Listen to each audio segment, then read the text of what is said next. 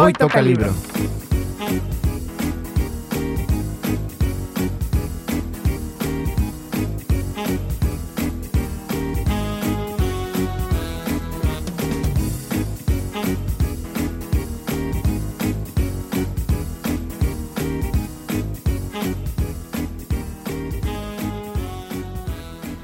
Hola, ¿qué tal? Bienvenidos una vez más a este su programa favorito de literatura, Hoy Toca Libro. Me acompaña, como siempre, Laura Ortega. Yo soy Andrea Mandujano y además tenemos una invitada muy especial. Una invitada de honor. Claro. La doctora Ilse Díaz. Eh, ella nació un 18 de diciembre de 1985 tiene un doctorado en filología medieval y es profesora en el Departamento de Letras. Hola, maestra. Hola, hola, chicas. Tengo, eh, pues, muchas... Eh, vaya, estoy muy contenta de estar aquí con ustedes el, eh, esta, en esta emisión del programa. Muchas gracias por invitarme. También nosotras estamos muy emocionadas de tenerla en el programa y de poder lograr este, pues este programa con su participación. Y bueno, el día de hoy vamos a hablar de una obra, bueno, de una escritora llamada Fátima Mernissi. Ella nació en 1940 y falleció en 2015. Nació en Fez. Es, bueno, fue escritora, historiadora, socióloga y feminista. También tuvo, hizo diversos estudios del Corán. Este, es feminista, pero hay una diferencia aquí con el feminismo occidental con el que ella trata, porque ella trata el marroquí, que no sé si usted, doctora Ilse, nos gustaría, bueno, eh, podría explicarnos cuál es esta diferencia entre el feminismo occidental y el marroquí que ella nos propone. Sí, muy bien. Eh, bueno, Creo que para empezar podríamos decir que el feminismo, así en términos generales, pues es un movimiento, un movimiento político que, eh, que tiene bastante tiempo de haberse iniciado y que básicamente lo que busca es reivindicar los derechos eh, que históricamente le han sido negados a las mujeres, a las mujeres de todo el mundo. Pero, pues sí, ciertamente hay un feminismo eh, que podemos llamar occidental, algunas eh, autoras le llaman feminismo blanco, que se originó en Europa, que se originó también en los Estados Unidos y que mm, pues solamente está pensando en reivindicar derechos que corresponden a, mujeres eh, de ciertas clases sociales y con ciertas características pues raciales, ¿no? O sea, mujeres eh, de, de tez blanca, con cierta posición privilegiada en el mundo. Eh, entonces las críticas que se le han hecho desde otros lugares, que han hecho otras mujeres del mundo a ese feminismo occidental, es precisamente eso, que, que mm, pues no es aplicable, no, no, lo que piden las feministas occidentales no, no siempre coincide o no necesariamente es lo que las mujeres de otros lugares del mundo que viven en otras circunstancias, que tienen otros orígenes, y que pertenecen a clases sociales pues no tan privilegiadas mm, necesitan. No no no no apela a los derechos que, que, ellas han perdido a lo largo del tiempo. En un caso como, como el de Fátima Mernissi que ella es musulmana pertenece pues a, a la cultura árabe eh, que está presente en Marruecos pues ella formaría parte de este movimiento que se ha llamado feminista musulmán o, o feminismo, perdón, musulmano, feminismo islámico, que eh, parte de pensar y de mm, poner en práctica el hecho de que las mujeres de Marruecos son mujeres religiosas, mujeres que no quieren renunciar a su religiosidad, eh, a su a sus orígenes islámicos y a su cultura, pero que aún así creen que pueden ser feministas y que pueden reivindicar sus derechos, ¿no? A diferencia de, no sé, las europeas que han hecho mucha crítica al cristianismo por eh, la opresión que ha ejercido sobre las mujeres y que tratan de eliminar la, la religión de sus vidas. ¿no? Las musulmanas dicen, bueno, ¿cómo podemos hacer para mantenernos dentro de nuestra cultura, mm, seguir practicando nuestra religión y al mismo tiempo conseguir que nuestros derechos se, se respeten y que nuestro lugar en el mundo pues cambie, ¿no? Creo que sería eso básicamente. Sí, es que al final de cuentas de uno, pues desde nuestra posición, nuestro contexto, está más ligado a pues este feminismo en el que mm, muchas veces no hay una conexión espiritual en ningún sentido con ninguna religión, pero pues cuando platicábamos un poquito de la obra que se llama Sueños en el umbral, memorias de una niña del Ay, se me va cómo se pronuncia esa palabra, no me gusta pronunciarla mal. El harem. Este comentábamos pues de, de lo mismo, de ay se me va la idea, perdón. Mm, de diferentes Andrea, ayúdame un poquito. De diferentes no sé. Ay, se me fue la palabra de lo que quería tratar. Eh, bueno, se me fue la idea. A ver si ahorita me regresa. Em, podemos ir pues a otro tema que va de lo mismo, de los diferentes estudios que ha hecho Fátima en, pues sí, sobre el Corán, sobre su religión. Mm, sí, claro que sí. Bueno, Fátima Mernissi, como les decía, es una autora eh, de origen musulmán, su familia y, su, su, religión eh, es pues están en este contexto islámico.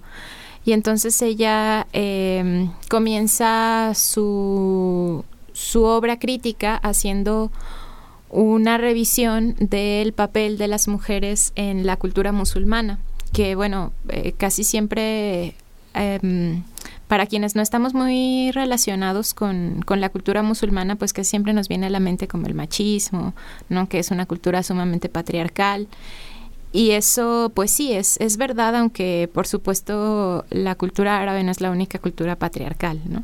Eh, de hecho, casi todas las culturas lo son. Entonces Fátima Mernissi empieza reflexionando sobre esto, pero poco a poco ella empieza a pensar, pues lo que les decía antes, que no necesariamente ella quiere dejar de ser musulmana eh, y que aún así está aún así quiere ser crítica y aún así quiere buscar pues un, un cambio para las mujeres en, su cultura y bueno en Marruecos más específicamente.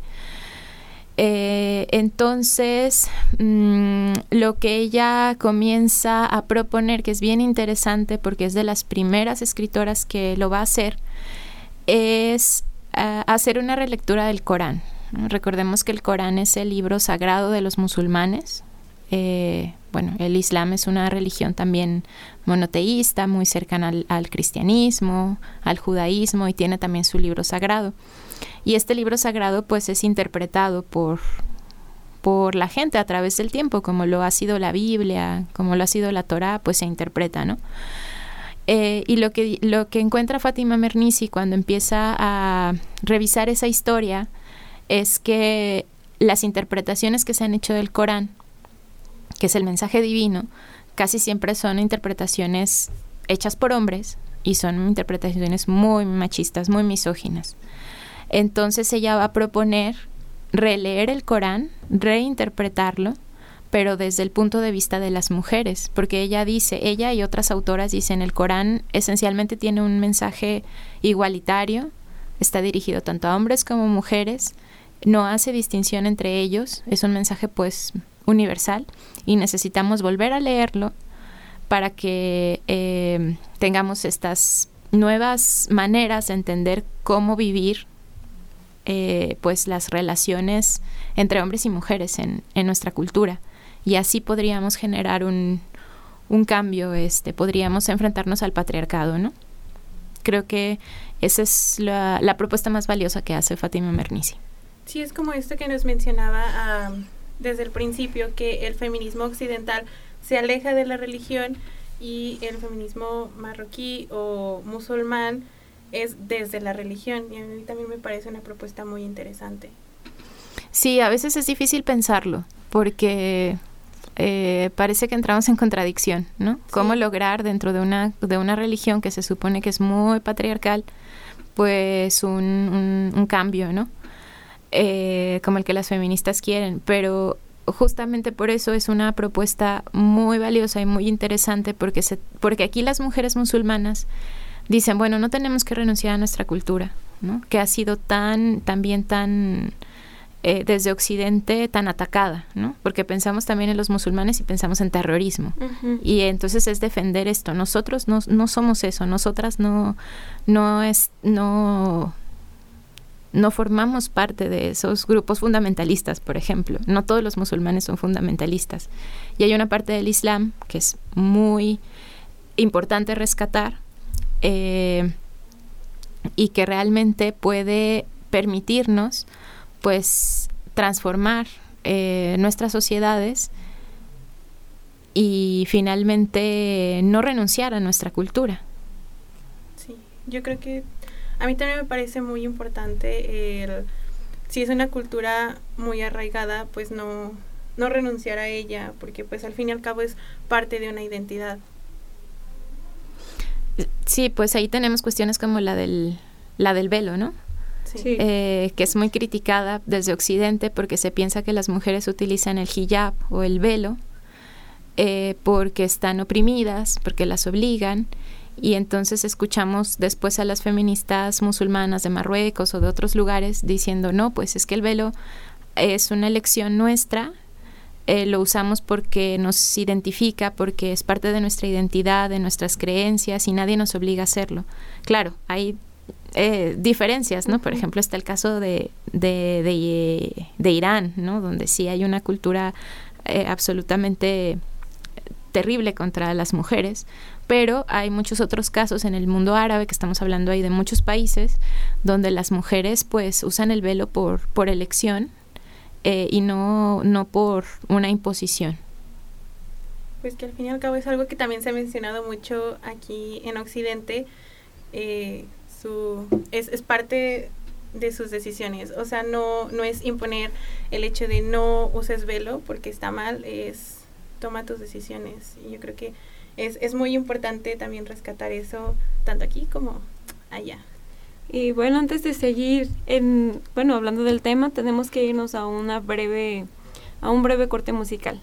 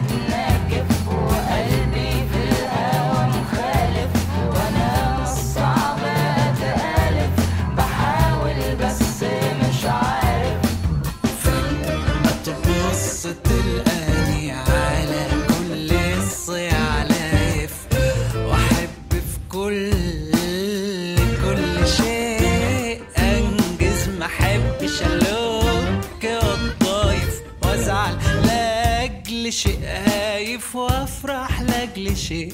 هايف واحب في لحظة اكون طايش اقوم لايش مش شايف. وأحب في لحظة اكون طايش اقوم لايش مش شايف.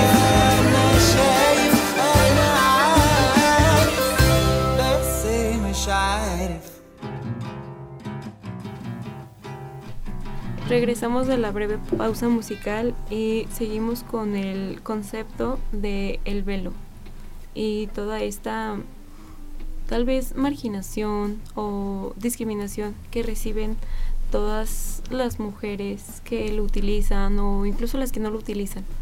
Sí, eh, eso es yo creo que un tema muy importante en, en el momento en el que estamos viviendo, donde está muy extendida la islamofobia. También en nuestro contexto, pues no la ubicamos tanto porque no hay tantos musulmanes, ¿no? En, en un lugar como Aguascalientes o en general en México, bueno, sí los hay, pero no son muchos. Y sí, también no es información a la que se le dé tanta difusión. Sí, no con- conocemos muy poco, ¿no? De, esta, de, estas, de estos países y de su cultura. Eh, sin embargo, en Europa, por ejemplo, pues hay eh, una gran cantidad de gente que, que practica esa religión, eh, gente que, que emigró hace bastante tiempo, eh, que ya tiene varias generaciones y de hecho tiene nacionalidad, no sé, española o francesa, es decir, son europeos pero son de origen árabe y son musulmanes. Y en este momento pues hay un racismo muy, muy fuerte hacia los, los y las musulmanas. Y bueno, autoras como Fatima Mernissi nos, nos hacen ver que, la, que esta discriminación, bueno, yo prefiero decirle racismo, eh, va directamente hacia las mujeres, va con más fuerza hacia las mujeres o, o la sufren ma- con más fuerza las mujeres que los hombres, porque aunque, aunque el concepto pues este de terrorista, este del Estado Islámico que tenemos es como de un hombre, a lo mejor un hombre con barba, así armado, este tipo de cosas, ¿no? De Al Qaeda. Tenemos junto a ese estereotipo el de la mujer con velo, como decíamos, este mm, oprimida, eh, maltratada por el hombre, que no puede tener ninguna elección. Y bueno, pues estas feministas pues empiezan como a deconstruir esa idea sin negar que, que hay una cultura machista que puede llegar a ser muy violenta, sin negar eso, dicen, bueno, pues es que tampoco todos los hombres son terroristas este, en, los países árabes.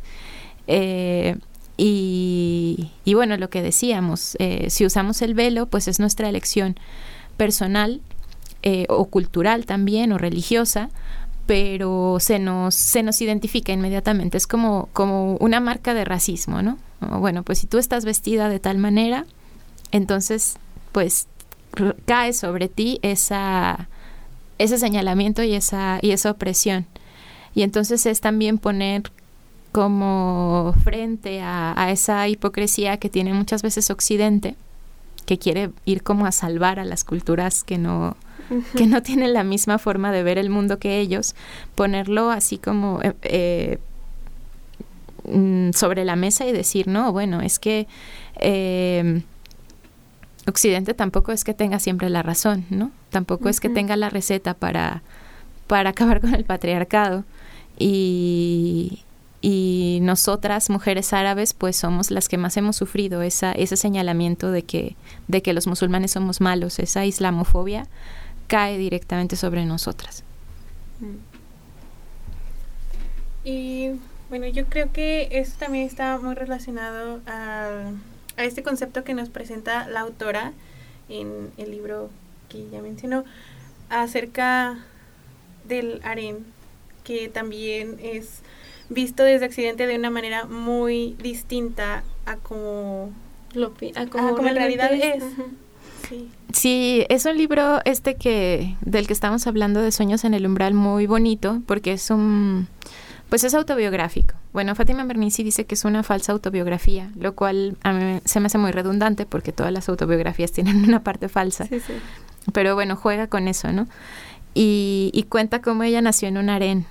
Y cuando leemos eso al inicio del texto decimos, ¿cómo, cómo que nació sí, en un luego harén? me quedé pensando, uno luego, se imagina el, el, el harén como, pues, antes de empezar el programa lo hablamos, como este un lugar donde pues, El sultán, de esclavas. Como el harén turco que se nos llega a presentar en, en- Sí, en las en telenovelas. telenovelas Sí, es que es eso, ese es el estereotipo y es un estereotipo en buena medida también construido desde Europa eh, y como lo acaban de decir, es justo eso, ¿no? Es la el conjunto de mujeres que están al servicio del sultán o del califa o del rey y que están totalmente esclavizadas y prácticamente pues se tienen que prostituir, ¿no? Es así como esa la idea que tenemos del harén. Además es una idea muy exótica, ¿no? Como de las bailarinas del vientre y, Sí. y todo este lujo de, de los palacios árabes. Y bueno, sí es cierto que hay una parte como muy erótica, ¿no? En, en la cultura árabe, pero Fátima Mernissi nos voltea totalmente la idea del harén, porque cuando ella dice que nació en un harén, o, un harem, o un harem también, está hab- hablando de que, eh, de que el harén es la casa familiar. Es como una familia extendida, como una casa donde viven no solamente, este, no sé, el, el- el padre y la madre con los hijos, ¿no? Como la familia nu- nuclear tradicional, sino que ahí viven varios tíos con sus familias, tíos, tías, este, entonces están conviviendo los primos, las primas todo el tiempo. Es una casa grande con varias familias que forman parte de la misma familia. Entonces ella cuenta su infancia, cuenta cómo nació, creció, este, convivió con sus primos en el, en el harem y nos dice, bueno, es que el harem para nosotros es algo muy diferente, ¿no? Es este, eh, pues sí, esta casa familiar en donde también las mujeres, a pesar de que sí, hay muchas restricciones para ellas, porque no pueden salir a la calle sin permiso de los hombres, eh, porque, bueno, sí están limitadas, ¿no? Pero aún así, es en el harem muchas veces donde las mujeres pues tejen redes solidarias, se ayudan, eh, ellas son las que cuentan las historias, ellas son las que enseñan al- a, los niños y a las niñas, entonces ahí pues es muy importante la presencia femenina. Eh, y es bien, bien interesante y es muy bonito que nos dé esta otra idea del harem también diciendo, bueno, es que, ojo, estos estereotipos construidos desde Occidente también pues contribuyen a, a esta idea falsa que se tiene de, de la cultura musulmana. Sí, en eso tiene mucha razón, porque pues nosotros nos creamos una idea aquí sin ver lo que en realidad hay allá. Y también uno pensaría en esto de lo de la esclavitud, de la esclavitud de las mujeres, pero también plantea mucho Fátima Mernissi acerca de, de cómo las mujeres en este harén pues buscan la libertad de distintos modos. Ella ya es alguien que estudió, pero fue gracias a las mujeres del harén, dentro del harén, que la impulsaron y que estuvieron luchando desde adentro para que ella pudiera tener lo que ellas no. Y es lo que le da como base a- al concepto que utiliza ahí de, del feminismo, ¿no? Mm. Sí, yo estoy de acuerdo con lo que dicen, eh, porque, bueno, ahí vemos diferentes personajes, ¿no? Eh, en el harem en que nació Fátima Mernissi, que está en la ciudad, en Fez, eh, pues están sus tías, por ejemplo, está su tía Javiva, que, que está mm, separada, separada o viuda, Divorciada. divorciada, Divorciada. está divorciada, ¿verdad? De su, de su ex marido, pues, y que eso es lo que sucede cuando las mujeres se quedan solas, cuando se separan, entonces van a vivir al harem con sus hermanas, que les ayudan, ¿no? Y la tía Javiva tiene un cuarto eh, como separado del resto de las familias, pero a ese cuarto van los niños a escuchar historias y la tía Javiva pues les hace soñar y les cuenta así como de mundos fantásticos. Y Fátima Mernissi lo que nos está contando también pues es esta... mm, esta manera en la que ella comienza a soñar con salir del harem e irse a estudiar, eh, salir del país, viajar y que sus, su madre y, sus tías pues todo el tiempo le están impulsando a que, a que haga eso y finalmente lo va a lograr, ¿no? Eh, pero también está por el otro lado el otro harem, que es el harem de su abuela Yasmina, que es su abuela mm, paterna, que vive en el campo. Y ese harem pues es mucho más libre porque las mujeres eh, pues están ahí en, en medio del campo, pueden montar a caballo, eh, tienen como, como otras libertades. Siempre juega Fátima Mernissi con el tema de, de la frontera. Eh, por eso se llama Sueños en el Umbral, ¿no? Es así como el umbral es esta, esta frontera entre el harem y la calle, entre eh, lo que está permitido en la cultura musulmana y lo que no. Entonces, las fronteras pues son distintas, ¿no? En, en Fez eh, está también la frontera entre la Medina musulmana, la ciudad de los musulmanes, y la ciudad de los franceses, que son los colonizadores. Pero con la abuela Yasmina no hay esas fronteras en el campo. Y ella se da cuenta y pues también empieza a reflexionar como niña este, qué implica transgredir la frontera, ¿no? Porque no puede y, y, al final eh, se plantea de qué manera hacerlo.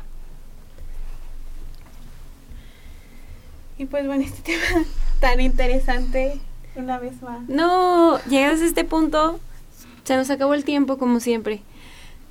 Bueno, este, los invitamos a seguirnos en nuestras redes sociales. Estamos en Facebook como Radio UA. No, hoy toca, hoy toca, libro, Radio, UA. En Spotify, acuérdense, en Instagram, mm, en, TikTok. en TikTok. En TikTok, aunque nadie nos sigue en TikTok. Eh, pues seguiremos hablando aquí en el programa. Hoy, toca, libro. Esto fue Hoy toca libro. Un programa del Departamento de Letras de la Benemérita Universidad Autónoma de Aguascalientes. Una producción de Radio UAA.